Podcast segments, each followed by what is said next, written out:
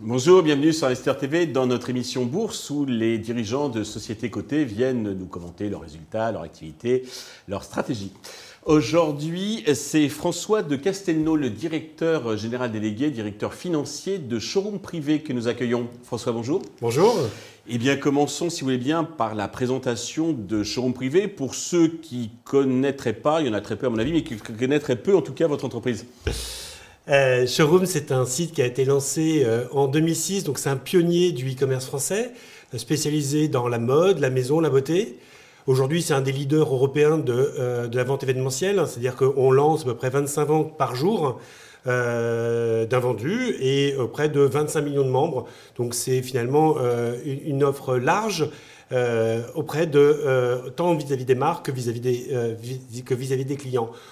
En quelques mots, aujourd'hui, Showroom, c'est euh, un, un, milliard de, de volume d'affaires, c'est 1100 euh, personnes, mmh. c'est 5 sites en France, 2 sites à l'international, c'est une présence en B2C, en vente euh, de, de, nos produits sur 7 pays, mmh. dont notamment, bien sûr, la France, mais également la Belgique, euh, l'Italie, l'Espagne, le Portugal, le Maroc. Voilà, c'est un, un, une, une, présence à l'international assez forte, même si aujourd'hui il ne représente que 20%. Oui. C'est euh, aujourd'hui euh, 3000 marques partenaires, c'est 25 une base membre de 25 millions de membres, une base membre très large.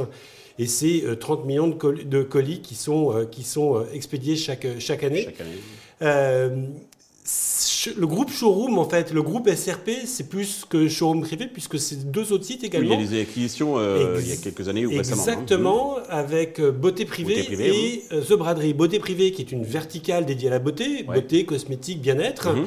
Euh, et The Braderie, qui, euh, qui a été acquise, euh, société qui a été acquise l'an dernier, -hmm. qui est à destination euh, des milléniums, du fashion et un peu plus premium aussi dans, dans, sa, dans son offre. Pour renouveler un voilà. petit peu la, la clientèle. Exactement. Okay. Et puis pour aller capter finalement une clientèle que nous avions du mal à capter parce que ce n'est pas les mêmes codes pour parler avec des millennials. D'accord. Et l'intégration se passe bien? Ça se passe très très bien. Oui. Ok, parfait. Euh, Est-ce que vous pouvez un peu nous préciser vos spécificités, vos atouts, vos avantages qui vous distinguent un peu d'autres acteurs du, du marché? Showroom, c'est effectivement c'est un marché spécifique parce que c'est un marché où on, où on revalorise finalement des invendus. C'est-à-dire que c'est des produits neufs qui n'ont pas trouvé de preneur sur le marché traditionnel de la distribution.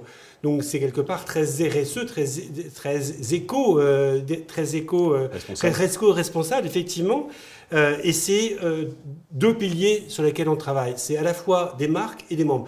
Parce que cette offre, c'est très important, c'est primordial d'avoir une relation très forte avec les marques. Les marques hein. Les marques, alimente, bien exactement. Mais c'est pas que une offre de produits, parce que là, on, est, on accompagne finalement les marques sur l'ensemble des étapes de leur vie sur, euh, sur, euh, sur Internet. Donc c'est à la fois, euh, bien sûr, le core business, avec le déstockage de leurs produits. C'est également euh, la régie média, où on, offre finalement euh, une prestation de service data et advertising. C'est également la marketplace, où ils ont la possibilité de diffuser leur offre permanente sur des collections récentes auprès de nos 25 millions de membres. C'est également SAP Studio, qui offre cette possibilité d'avoir des, visuels, de qualité, des, fiches, des fiches articles, et également des conseils euh, en logistique, puisque ce savoir-faire euh, B2C, euh, en e-commerce, c'est quand même un savoir-faire très spécial. Et puis vous leur permettez aujourd'hui donc de répondre à leurs obligations donc euh, d'un vendu, de, de traiter les invendus. Hein. Tout à fait. Ok, vous étiez un peu précurseur avant là. Exactement. Avant. Alors, euh, il y a quelques jours, vous avez publié donc vos résultats. Dans les grandes lignes, qu'est-ce qu'il faut retenir de cette publication? Je dirais que sur le second semestre 2022, on avait amorcé un retour à la croissance, avec une croissance de 4,9% sur le S2. Là, de nouveau, sur le premier trimestre de l'année 2023, on renforce cette croissance avec une croissance de 12%. Euh, à la fois, c'est une, une, très belle performance à 155,7 millions d'euros, mmh. euh, portée à la fois par euh, les leviers de croissance que nous avions initiés et une très bonne activité sur, sur notre core business. C'est un volume d'affaires qui est, lui, en croissance de 17%, notamment parce qu'on a un certain nombre de leviers de croissance, type la marketplace, type le, voyage, qui ne se traduit pas forcément dans, dans, sa, dans sa, plénitude ou sa complétude dans, euh, dans notre chiffre d'affaires, mmh. on ne présente que la marge, mais aujourd'hui, ce sont des, leviers qui, portent, qui, sont, qui sont très élevés. Euh, je dirais que euh, je, je, je, mettrais trois leviers importants dans, cette performance c'est à la fois euh, la, la, premiumisation de notre offre, ça c'est vraiment sur le core business. en gamme. Exactement. Euh, la diversification de nos relais de croissance et l'acquisition de The Braderie. The Braderie, c'est euh, une croissance de 33% sur la période, donc c'est une très belle performance pour cette pépite, donc on est très content. Sur le core business, c'est une croissance de, de 8% donc euh, fortement poussé par, par l'Inter, mais on est très content également sur l'appétence de, euh, de, nos, euh, de nos membres sur cette, sur cette offre. Et je prendrai juste nos deux leviers de croissance, que ce soit Marketplace qui progresse très fortement avec près de 6 millions d'euros de GMV. Donc c'est une très belle performance, une croissance de 37%. Le travel, sans l'oublier, qui est en croissance de 27%. Donc là, aujourd'hui, tous nos leviers de, de croissance que nous avions identifiés sont très bien orientés et donc c'est une très belle performance qu'on enregistre sur le Q1. Alors justement, est-ce que ça va se maintenir? Quels sont les, enjeux, la stratégie pour les prochains mois? Chaque mois est un challenge. Nous sommes dans un environnement qui est peut-être un peu plus normalisé que euh, les trois années antérieures, mais compte tenu de la contraction du pouvoir d'achat, c'est un, un, challenge pour tous les acteurs du e-commerce. Néanmoins, nous, on considère que euh, notre offre de marque euh, de renom à des prix attractifs correspond au momentum et correspond aux attentes de, nos clients. Donc on est très confiant sur la suite. Néanmoins, chaque, chaque mois sera, sera un challenge. Aujourd'hui, on a une feuille de route qui est assez claire. Mhm. Euh, on a, on l'a publié lors de nos, de, de nos annuels sur un acronyme qu'on a, voulu euh, assez euh, avec un petit clin d'œil ACE, hein. ACE, comme le comme le service, euh, le service gagnant, mhm. mais également comme avec une signification qui est adapt. consolidate et expand. adapt parce que notre offre, finalement, elle a 17 ans, il faut l'adapter, il faut revoir sans doute la, la, personnalisation ou l'expérience client, l'UX, il faut renforcer la premiumisation de l'offre, il faut euh, rendre encore notre, notre, l'expérience euh, de, de, l'utilisateur euh, sur agréable et notamment dans, dans l'expérience d'achat avec une offre plus permanente avec une personnalisation.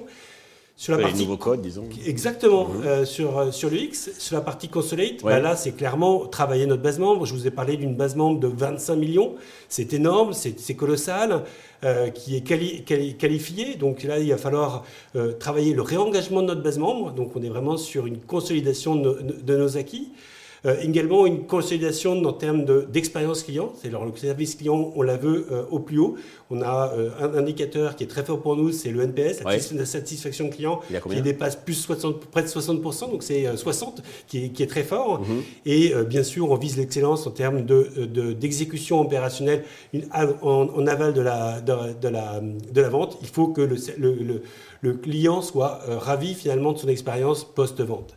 Et bien sûr, Expand, parce qu'on a identifié un certain nombre de leviers de croissance qui sont euh, très puissants et euh, on a euh, besoin de les travailler. Organique ou externe? Les deux. les deux, puisque là aujourd'hui, quand on travaille sur la marketplace, c'est organique. Quand on travaille sur des territoires, c'est organique. mais par contre, on ne s'interdit pas de, de, de, compléter finalement notre offre avec des savoir-faire qu'on ne connaîtrait pas ou des, des pépites qui auraient, qui auraient quelque chose à nous apporter. France ou étranger, enfin France ou Europe. Hein. François, aujourd'hui, il n'y a pas de projet, ça empêche quelque chose, c'est un moyen. C'est une volonté, en tout cas. C'est un moyen mis à disposition de notre stratégie. On a une feuille de route qui est très claire et on veut, on veut la dérouler. Très bien, François. Pour conclure, avez-vous un message particulier à destination de tous les actionnaires, investisseurs qui nous regardent? Alors, je dirais qu'on est sur, engagé sur une feuille de route qui est claire et c'est important pour nous. Euh, aujourd'hui, on a. Euh, refondu le modèle ces dernières années pour se positionner sur un modèle de croissance rentable. Euh, on n'est plus sur euh, une volonté de gain de part de, de marché croissance à, tout prix. là, aujourd'hui, on, on, est, euh, on est sûr de nos fondamentaux.